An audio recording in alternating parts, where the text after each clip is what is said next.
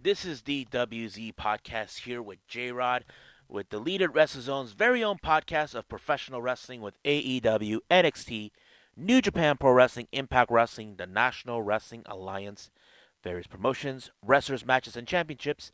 I am your host, J Rod here. So, welcome back, listeners. So, we're back with another podcast episode here.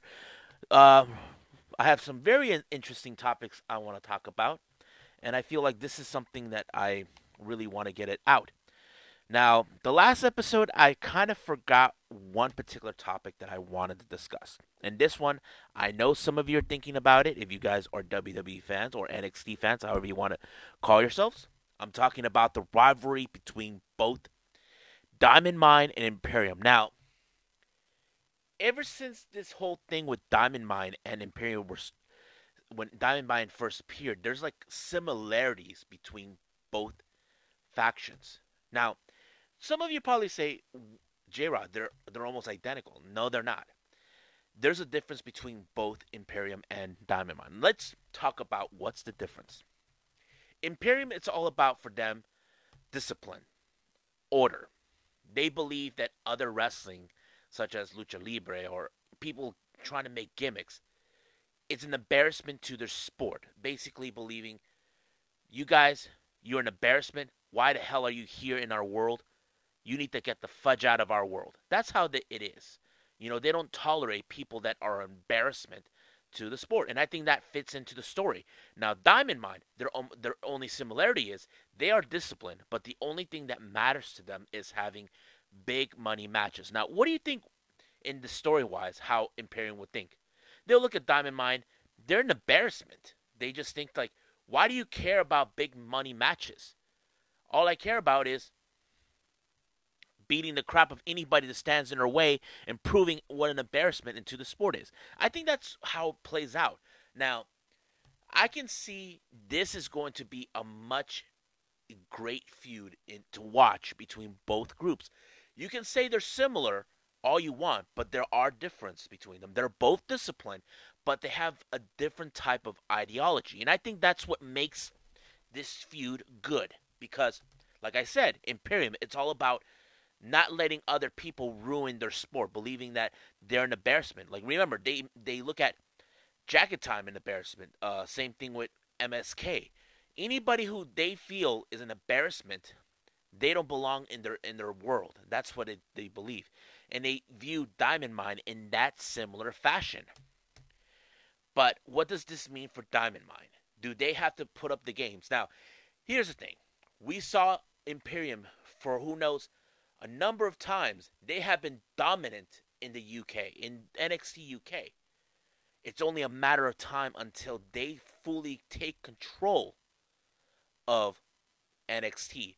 And I feel right now, it's only a matter of time until Walter finally puts his sights set on the NXT Championship.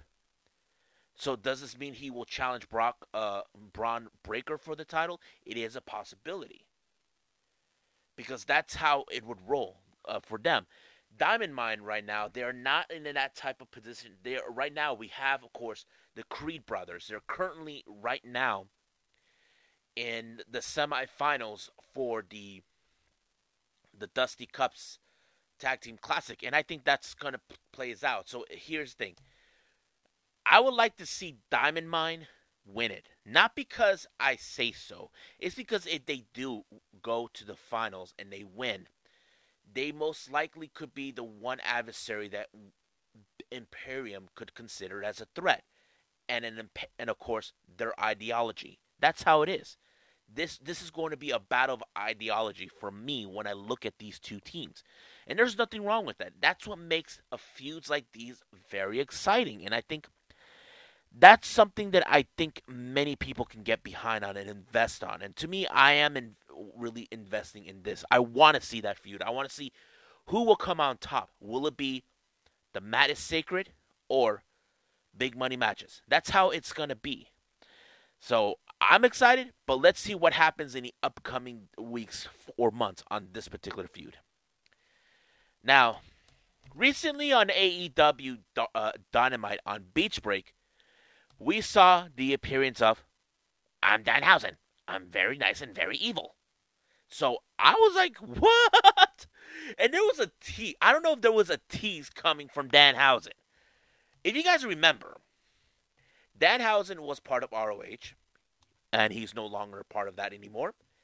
He said he signed a job application with ANW. Yeah. That's like, I don't know. I feel like that was like a tease to me about AEW. I'm like, could that be it? Was he teasing us? I don't know. I mean, I find Dan Danhausen a unique wrestler. Now, I'm not saying he's a draw, but he fits in that same category as Orange Cassidy. You know, and I just was surprised that he did it. I don't know if fans were con- were thinking should a, a, should Tony Khan sign Dan Danhausen? That's was the million dollar question for fans who who love Danhausen. Me, I, I when I first saw Danhausen, I thought he was a weirdo, but when I saw that one match that he had with um with the Mecca Brian Johnson on uh what was it? Final Battle of 2020 where he won for a shot uh, for a contract with Ring of Honor and then he's uh, asking, "Where's my blimp? Where's my blimp?" You know? And I just love what he was doing. I just didn't see what was the the fuzz about Danhausen. But seeing him now, it was like, wow, he's good. He's really fun to watch, and I just don't know. And I don't know if fans wanted to see him go to AEW because, you know, I don't know. It, just felt like it. And someone commented on this on when it was made official that Danhausen is now with AEW. Someone said this. Hey, ROH couldn't get him a blimp. Maybe Tony Khan can get him. And I'm like, oh my God, I forgot about that. About the blimp. He said Ring of Honor promised him a blimp and he never got it. And it wouldn't surprise me if Tony Khan does get him a blimp. I just, but the, the thing is, okay, he made his appearance. He gave a little help to Orange Cassidy. How would they proceed with this being in there? To me, I wouldn't be surprised if Adam Cole calls him out, saying, "I can't stand the fact that this we- there's weirdos that came up to my house." That's what I think he would start. And I think one of those weirdos he probably was will be pointing out is none other than Danhausen. Now, do I think there's going to be a feud with them? Maybe, but I don't think it's going to be a big feud. I'd say it could be a feud between Danhausen and and I don't know, and whoever he's who's going to be signed uh, line with him. And I wouldn't be surprised if Danhausen joins the best friends and of course chaos. I'm sorry, guys. It just makes me laugh because I just don't know. It just it would make me laugh, you know, and that, that kind of gets me into my head when I think about it. I'm like, wow. oh my god, I love Danhausen. He cracks me up. But I did state it on this when he came out. A friend of mine posted it that he's all like said, I just hope they allow him to dance tequila during his match. If you guys don't know what I'm talking about, there's a moment during the match where he goes, Maestro, music! Dan, dan, dan. Then he dances to it and he kicks his opponent outside the ring. And I thought that was pretty eh, fun. I enjoyed it. So I just hope maybe Tony Khan can allow him to do that because that's something I, I wish it never goes away. It's a lot of fun. So let's see what they do with Danhausen. I can't wait to see what they're gonna how they're gonna utilize him. Now, you guys may or may have heard for two weeks straight, Impact Wrestling put out this thing called the Quintessential Diva. I asked myself, who in the hell is that? And then it came out on, on Wrestling Observer or somewhere, one of the news outlets, I just don't remember. The quintessential diva is none other than Giselle Shaw.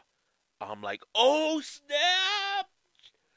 Giselle Shaw. Oh, definitely. I have to say, Impact got a really good one. I'm a fan of Giselle Shaw. The reason I am a fan, guys, I'll tell you why. The first time I saw her is when she known as Reina Reyes down in W in Women of Wrestling or W or Wow. I was impressed by her what she was doing. and it was she is not like your typical type of wrestler where you know she smiles all the time. She's aggressive. She knows what she's doing. You know, and, and that kind of shows, man, she's a different type of breed. And I think one of my when I saw her in uh, Rev Pro winning the the the Rev Pro Undisputed Women's Championship, uh, this was I think somewhere in 2019 or 2020. This is prior before COVID 19 was serious, and I was like, wow, I was. I love Giselle. She is amazing. I have to say, I will love to see her wrestle. But the real question to me is who will be the perfect opportunity? I say I wouldn't mind if she challenges Deonna Purrazzo or Tasha Steelz. I don't know. I feel like there's a lot of variety of women who are perfect to be challenged by her. And I'm like so in tune with her being there. I just I felt great. I know some of you AEW fans probably she'd probably be better off being in AEW. I would agree, but I feel that she is to me a perfect fit down in Impact Wrestling. But like I said, I there's a lot of possibilities of matches we could see in her, but we'll see what happens then. Now, this recent thing happened in Stardom in one of the re- recent pay-per-views, Nagoya Supreme Fight. This took place on the 29th of January I have talked about this group many times. I'm talking about the all female faction known as Prominence. That's right, folks. Prominence. Now, if you guys don't know who Prominence is, if you guys are new to this channel, then I'll explain this to you. Prominence are an all a five woman team comprised of Risa Sera, Akane Fujita, Mochi Miyagi, Suzu Suzuki, and Hiiragi Kurumi. All these women were involved in hardcore death matches while they were still under contract with Ice Ribbon. Now, last year these women made the decision they were leaving Ice uh, Ice Ribbon by the end of 2021 and focus more their attention with prominence as a freelancers doing hardcore and death matches. And they just made a, f- a couple of they made appearances as taking uh, facing off a group known as Fukake no Fuchi, which is uh, Miyako Matsumoto's group and members of, of course, of D- of DDT. And then they did their own self-produced show where all four women, with the exception of Kurumi, who's out uh, out of action due to injury, and and they have been making other appearances like promotion from other promotions. If it's not one or two or maybe more, but we'll see. But the recent development is when Prominence invaded Stardom and they invaded because they have a target in mind. And that target is, of course, Julia. Now, you probably ask yourselves in the back of your heads wait a minute, what is their beef with Julia? Well, if you guys have been aware of this or not, Julia, prior before going to stardom, was in fact an ice ribbon. Yeah, so she was in that particular uh, group for a while. However, she left Ice Ribbon violating the terms of her contract and going to stardom. That was one of the biggest controversies that took place during that time. This is before stardom are saying that they're welcoming any woman who any other joshi wrestler from various promotions to come to their promotion and that kind of it's because it was purchased by Bushiroad, and that kind of puts it in a good perspective. But however, Julia was the main target, and it kind of showed of emotions. Like Julia was happy to see all these women, but the reality, how it was, the way the story has been posted, prominence were not happy to see her. And the way I see it is like they viewed her as a traitor for walking out on them but mostly coming from Suzu Suzuki. From what I understand from what they're saying, Suzu Suzuki and Julia were roommates. Uh, Suzuki viewed her as a sister, but the day when she made the decision to leave Ice Ribbon, she left without warning, without saying goodbye to anybody. And I can see how that storyline fits in. Julia has declared war recently with all the other factions that include Oedo Tai, Cosmic Angels, Stars, Queen's Quest.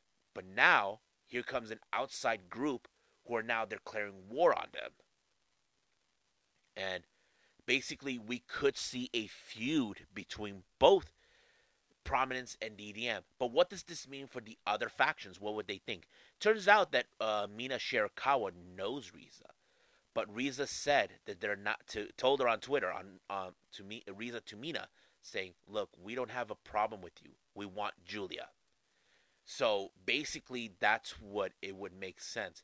But here's the thing: I have a problem with. Um, Prominence is only five women. DDM only seven.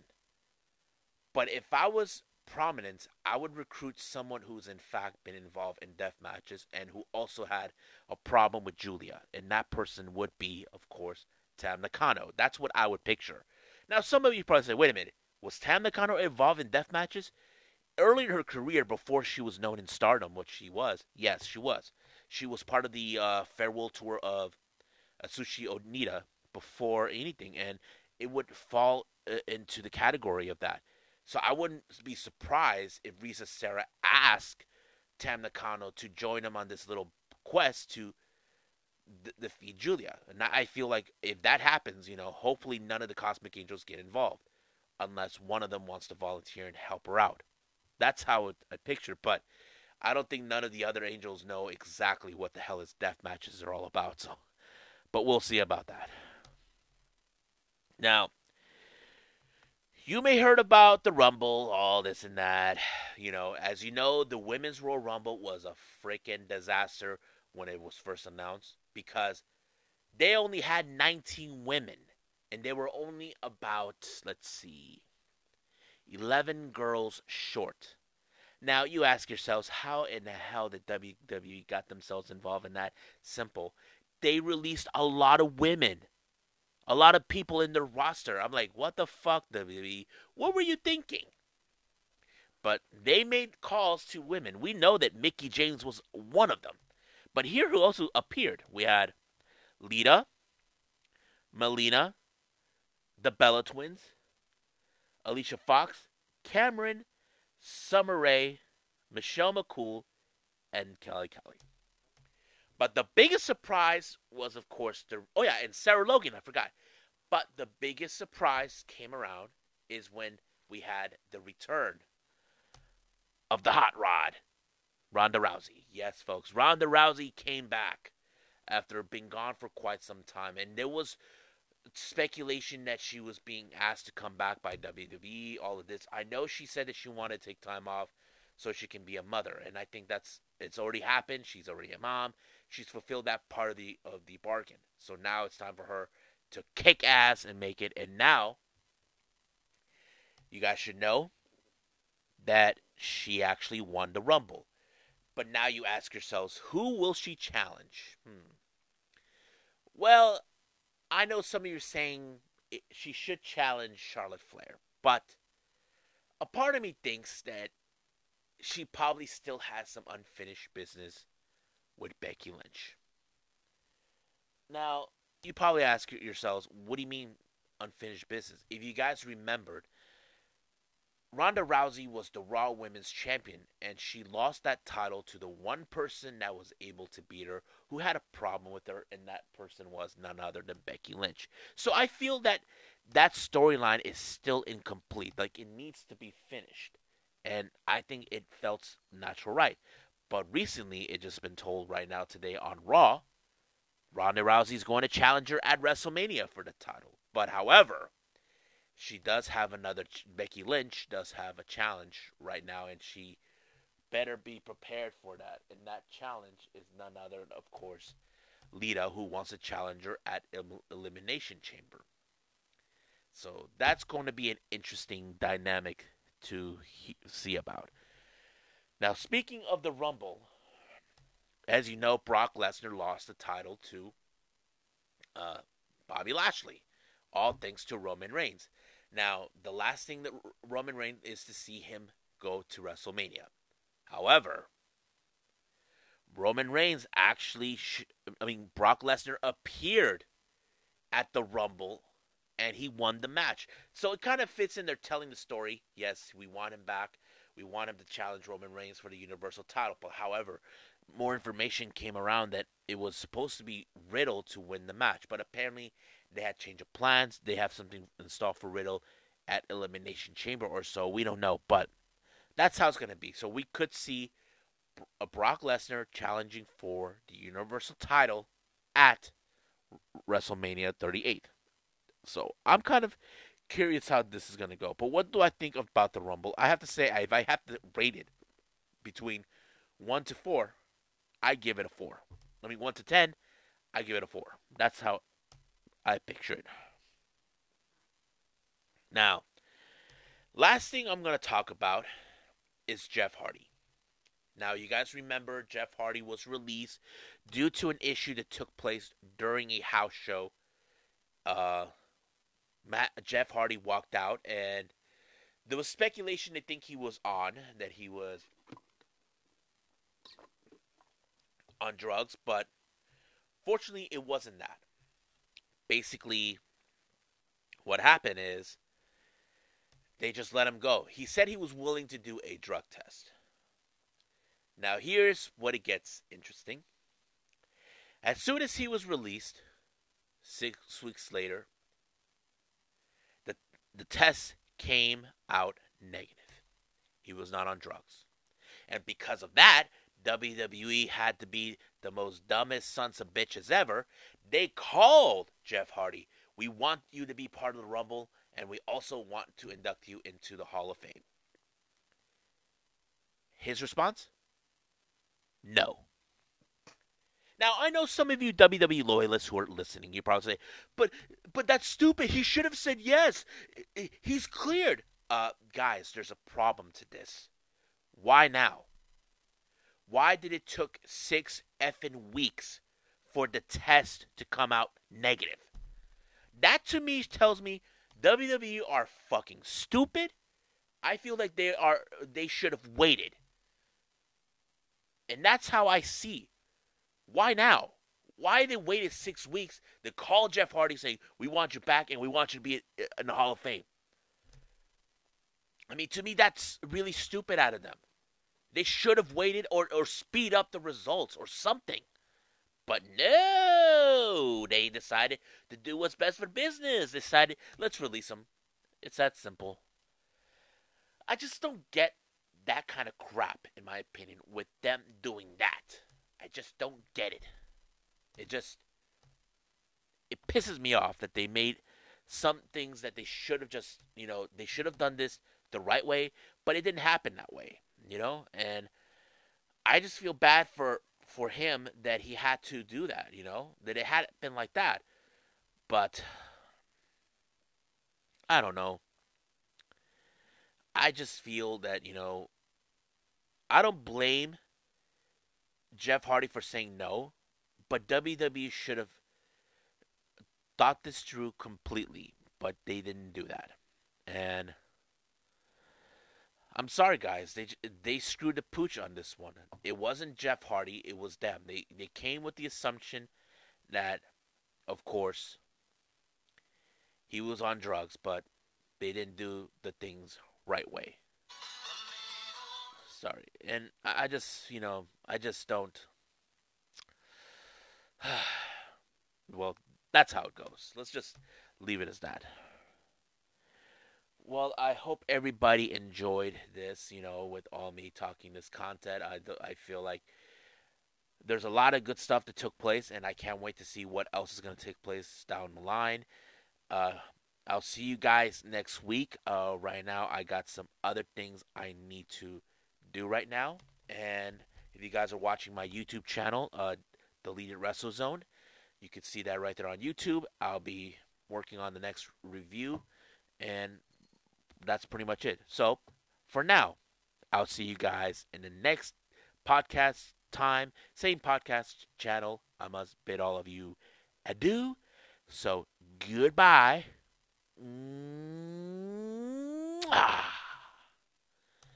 And have a nice day. Bang!